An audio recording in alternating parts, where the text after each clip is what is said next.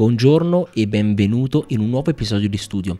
Oggi non c'è nessun ospite qua con me, siamo solo io e te a chiacchierare. È un po' strano, è un episodio bonus, è un episodio particolare rispetto a tutto il resto, rispetto a tutto il format di Studio, perché da settembre fino ad oggi ho quasi sempre portato un ospite qua ogni settimana, a parte qualche rara occasione a dicembre se non mi sbaglio. Poi per il resto ci sono sempre stati artisti, registi, io dico imprenditori e visionari nella sigla del mio podcast, perché io parto da due motivazioni principali. Il primo motivo è che io intervisto persone perché so di non sapere. Non mi reputo un esperto in nulla, penso di essere capace oramai a fare video. Si dice che dopo 10.000 ore che fai un'attività diventi esperto in quell'attività. Ecco, io penso di essere diventato esperto a fare video perché semplicemente ho passato più di 10.000 ore a fare video. Partivo da un livello veramente basso, come chiunque, non ho alcuna dote e con il tempo ho imparato a fare dei buoni video. Però non mi sento esperto di video, non mi sento esperto di regia, non mi sento esperto di vita, di life coaching, di alcun genere di questa tipologia di attività. Perciò ho pensato fin da subito che intervistare le persone fosse la cosa più facile da fare e che mi arricchisse a me per primo. Il secondo motivo è perché c'è una frase che ho sentito qualche settimana fa che recita appunto: abbiamo due orecchie e una bocca perché dobbiamo ascoltare il doppio di ciò che parliamo. Ecco, mi ha fatto riflettere molto questa frase ed è il motivo per cui continuo a fare interviste. Perché tutti noi abbiamo due orecchie, però tutti noi, tutti, me compreso, parliamo troppo e non mi andava di mettermi anche io davanti alla telecamera a parlare, ma chi può interessare quello che ho da dire? In realtà poi col tempo qualcuno ha cominciato a interessarsi a quello che avevo da dire, alle interviste che stavo facendo e quindi nell'ultima settimana ho chiesto alle persone che mi seguono sui vari social, su Telegram, su Instagram, su YouTube, quale quesito vuoi pormi? Hai delle domande da farmi? E quindi questo episodio tratterà appunto le domande che mi avete fatto voi. Ma prima di tutto, sigla. Io sono Andrea Venturelli. Ogni settimana conduco un podcast di nome Studio, in cui parlo di creatività e tecnologia, insieme ad artisti, imprenditori e visionari. E in questo podcast cerco di arricchire e ispirare chi mi ascolta.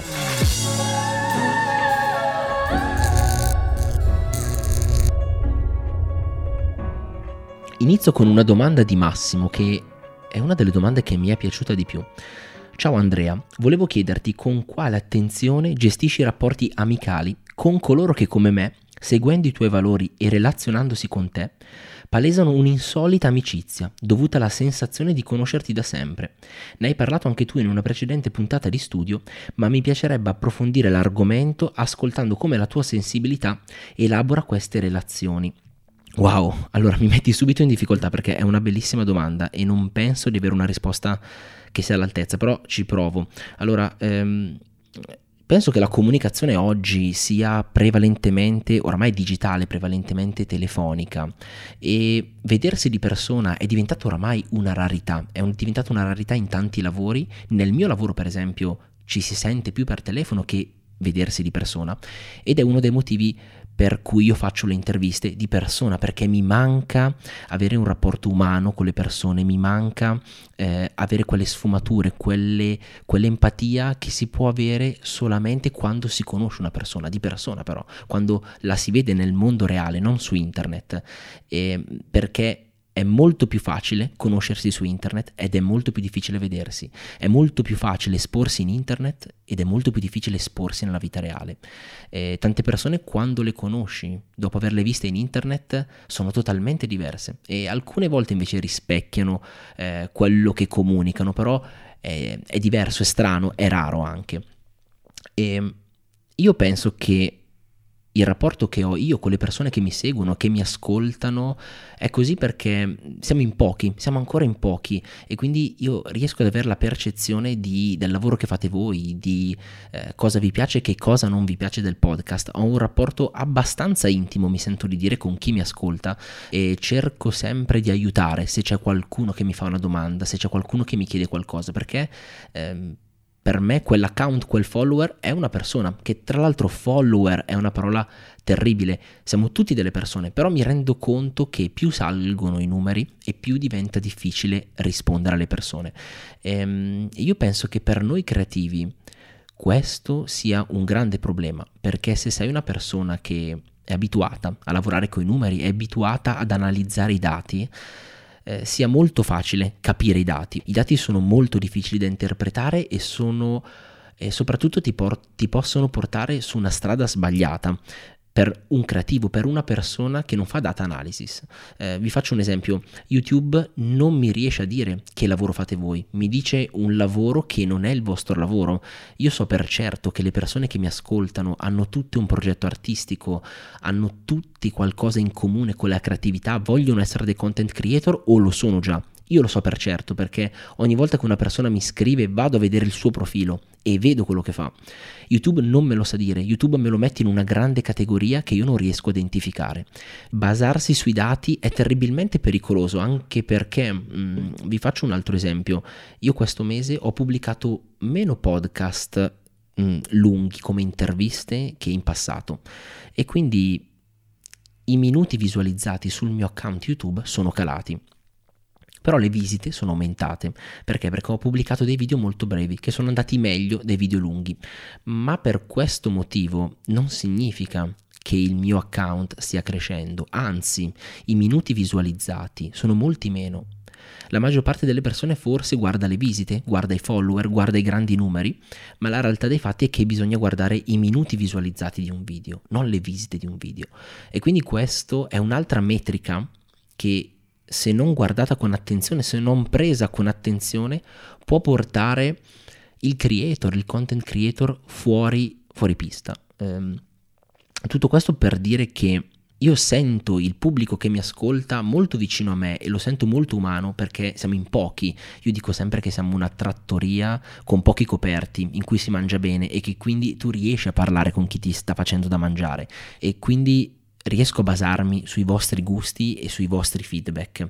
Nel momento che i numeri aumentano diventa molto più difficile rispondere alle persone e soprattutto diventa difficile per un creatore di contenuti riuscire a capire se quel contenuto sta andando veramente bene o sta andando male. Bisogna essere molto bravi nell'analisi dei dati e per me questo non è un problema perché ancora siamo in pochi e quindi riesco ad avere un rapporto molto umano con chi mi scrive, con chi mi ascolta, e leggere il tuo messaggio, Massimo, per me è veramente un traguardo. Grazie mille. Edoardo, qual è la cosa che ti piace di più del tuo lavoro? Allora, la cosa che mi piace di più del mio lavoro oggi è la progettualità, l'ideazione, creare un progetto, tutta la parte di creazione, tutta la parte più creativa. È quello che mi piace oggi, non è quello che mi piaceva prima e molto probabilmente non sarà quello che mi piacerà. Cambiamo spesso, io cambio molto spesso. All'inizio non hai bene a fuoco quello che ti piace, tu pensi di voler fare una cosa, come quando scegliamo la scuola, l'università, pensiamo di voler fare quella scuola con l'università perché quel lavoro ci piace, poi iniziamo a fare quel lavoro e vediamo che effettivamente forse non ci piace così tanto. A me è capitato quando ho scelto di fare grafica al liceo e poi ho detto no, ma io questo lavoro non lo voglio fare. È capitato quando ho iniziato a lavorare come operatore video e a un certo punto ho detto ma tutta questa parte operativa non la voglio più fare, voglio fare qualcosa di creativo, di progettuale, ed è uno dei motivi che mi ha spinto a mettermi su YouTube e fare studio, perché avevo l'opportunità di fare ciò che volevo, ho l'opportunità di fare ciò che mi piace ai miei ritmi e di progettare, ideare e veramente quindi creare qualcosa che viene da me. Mentre spesso quando lavoriamo dobbiamo stare alle logiche del mercato e quindi tutta la parte progettuale è fatta da altre persone, quindi spesso i creativi, soprattutto i freelance, la maggior parte, non dico tutti, però la grande massa è operativa, quindi fa lavoro di manovalanza, per intenderci, fa l'operatore video, fa il montatore video, e sono tutti lavori operativi. A me personalmente quello che oggi mi piace è fare una cosa più progettuale, più creativa. Il Belvo, tu fai interviste, ma ti posso intervistare?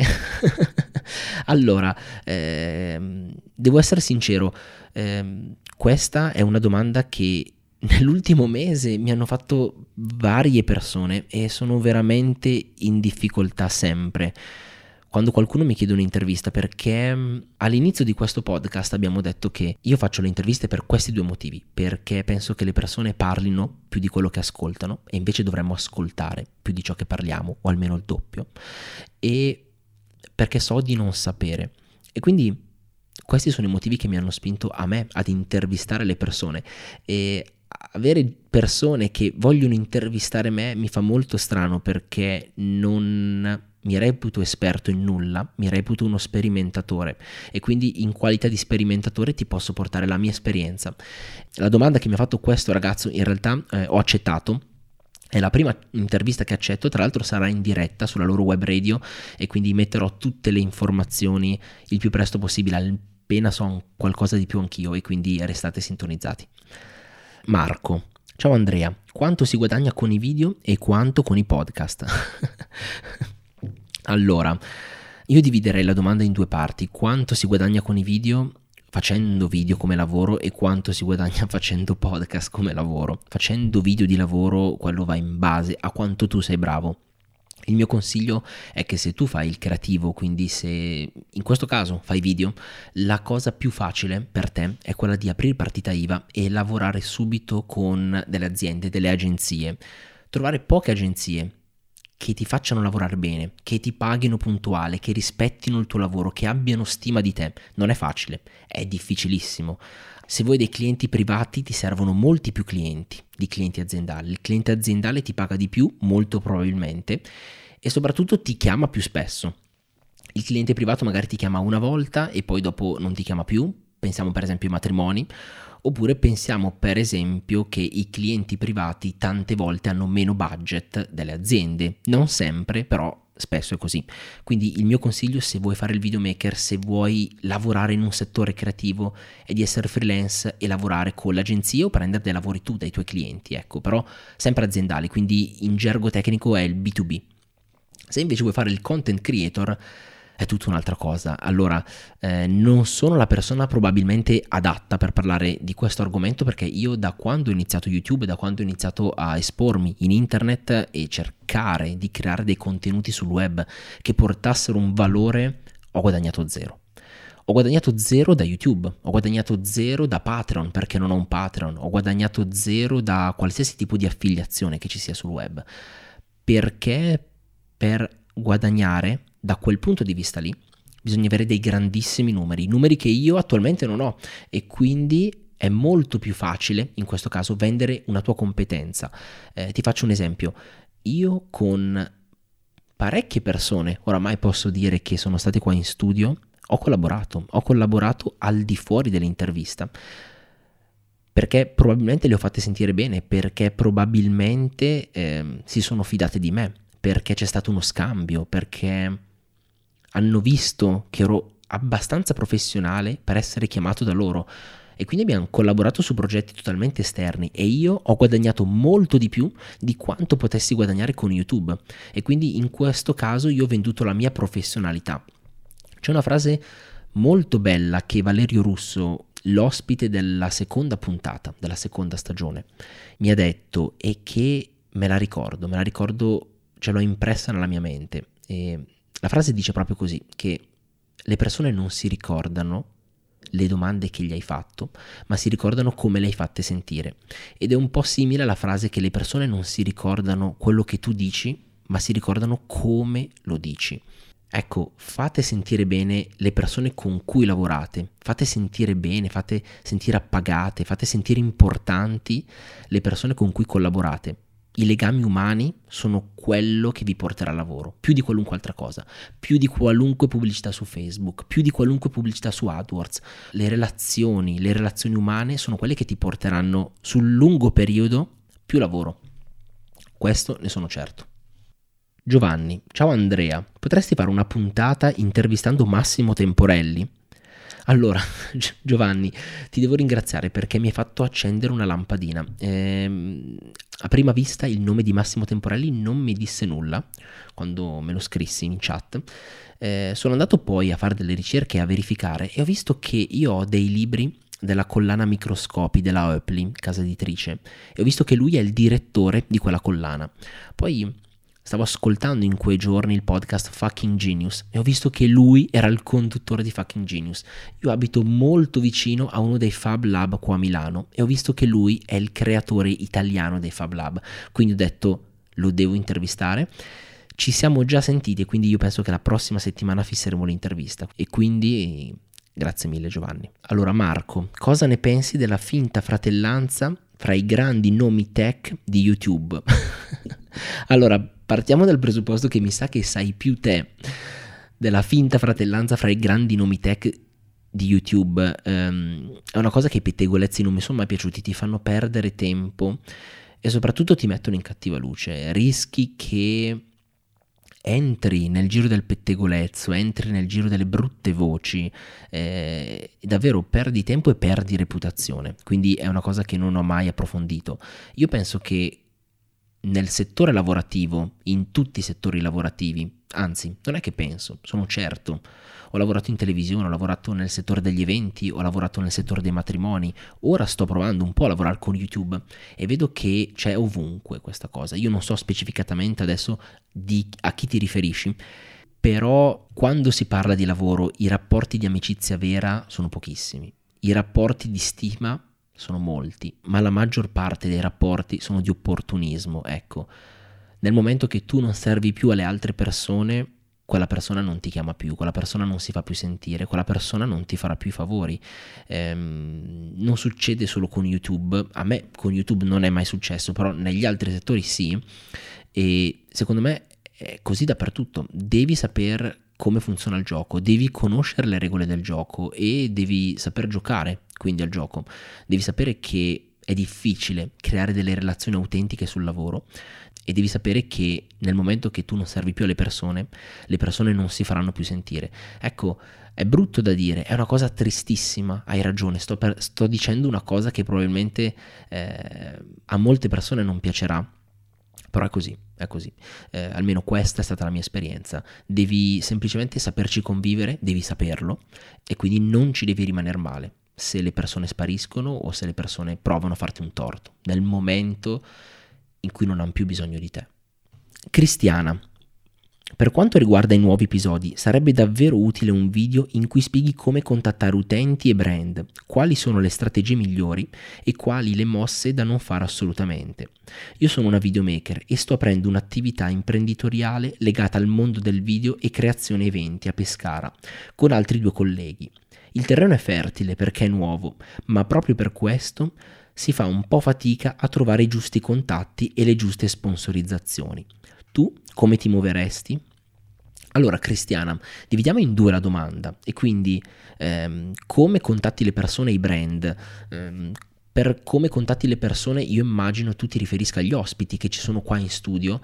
Diciamo che è una tecnica che si affina col tempo, quella di contattare le persone. Mi ricordo quando sono arrivato a Milano, la prima cosa che feci è andare su Google, cercare i nomi di tutte le case di produzione video che c'erano a Milano, scaricare le mail, metterli in CCN nella mail e inviare a tutti lo stesso messaggio con il mio curriculum. Ecco, errore clamoroso per vari motivi. Il primo motivo è perché non metti una persona in CCN. Il messaggio alla persona lo devi far recapitare specificatamente a quella persona, ma in CCN.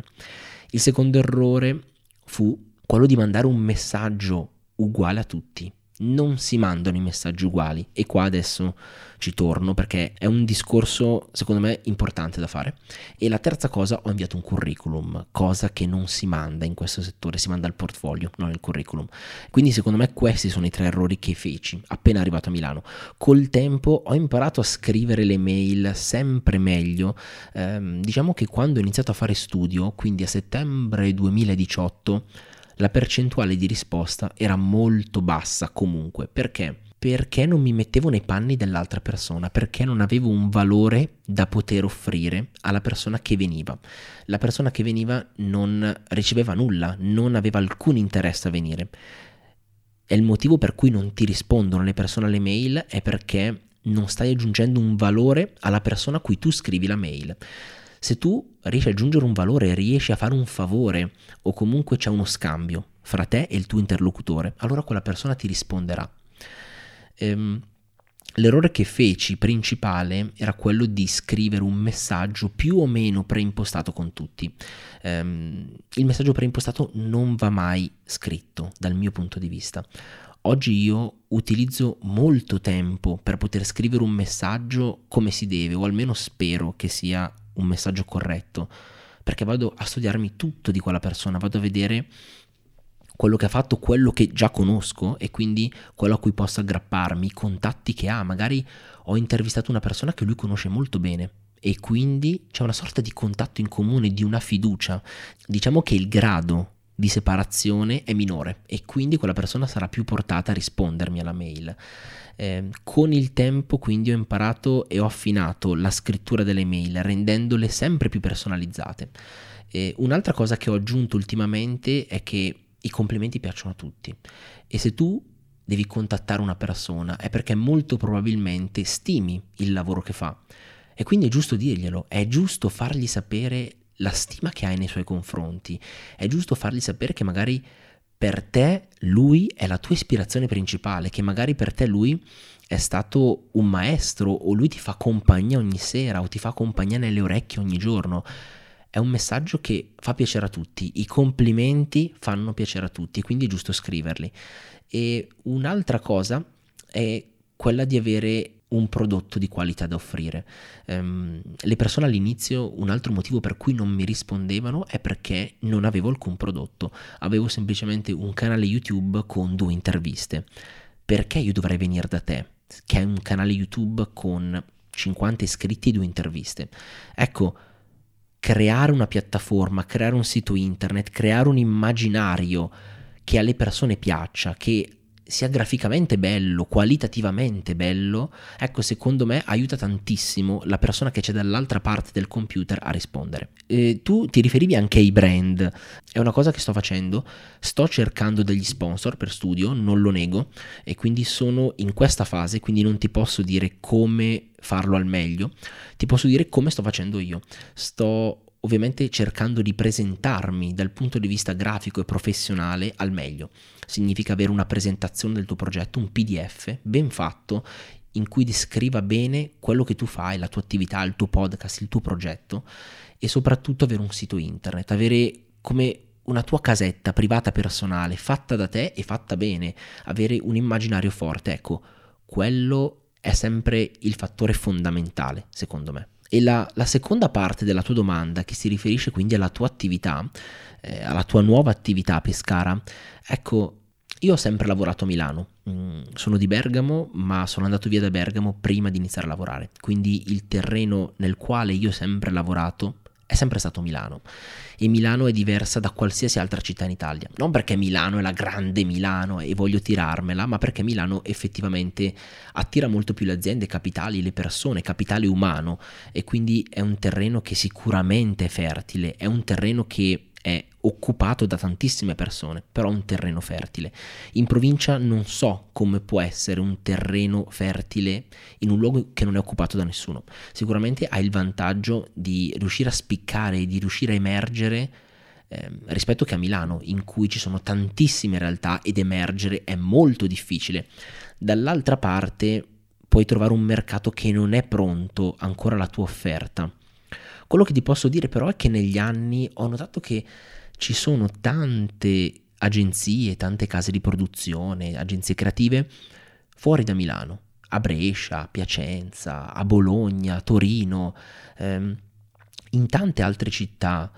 Ho notato che ci sono, e in città anche piccole, in paesini sperduti della Toscana, ci sono delle piccolissime case di produzione che, proprio perché sono piccole, che proprio perché hanno pochi clienti, quei clienti li trattano benissimo, fanno dei lavori bellissimi per quei clienti, e quindi Il consiglio che ti posso dare è che se anche tu sei a Pescara, puoi lavorare con tutti, non devi focalizzarti solo sul tuo mercato locale, ma devi focalizzarti sul mercato italiano almeno, e quindi anche prendendo in considerazione Roma e Milano, perché in un mondo in cui ci sono sempre più multinazionali, grandi numeri, ecco la bottega, la piccola bottega fatta da artigiani e da persone che hanno cura nel loro lavoro è sempre più raro, ma è sempre più richiesta. Quindi io punterei su quello, fossi in te. Allora, per oggi vorrei fermarmi qua, però amo rispondere a queste domande, mi piace veramente tanto poter aiutare delle persone che vogliono lanciare un progetto, che vogliono sapere di più sul mio progetto. Ovviamente tutto ciò sarà sempre rapportato col fatto che abbiamo due orecchie e una bocca, quindi sicuramente saranno più i video in cui ci saranno altri ospiti che parlano di quanti ce ne saranno in cui parlo io. In ogni caso potete scrivermi sul nuovo canale Telegram che io utilizzo un po' come canale per dialogare con voi, per mandare dei messaggi vocali, per mandare le ispirazioni, i libri che sto leggendo, le persone che sto intervistando. In questo momento sto contattando tante persone e mi stanno rispondendo in tanti, è una cosa super positiva. Chi mi risponde, alcune persone già mi conoscono e le altre persone con una buona percentuale accettano di partecipare a studio. Sto ricevendo anche delle autocandidature a studio e mi fa ancora più piacere, però devo ovviamente stringere i tempi, devo ottimizzare il mio tempo. Studio non può occuparmi tutta la giornata e quindi farò solamente 12 interviste, penso, per la terza stagione e quindi sto cercando di raccogliere i migliori nomi. Se hai delle domande, se pensi di conoscere qualcuno come ha fatto Giovanni, oppure pensi di essere tu la persona giusta, teniamoci in contatto. Noi ci vediamo molto presto con i prossimi episodi di studio della terza stagione. Ciao!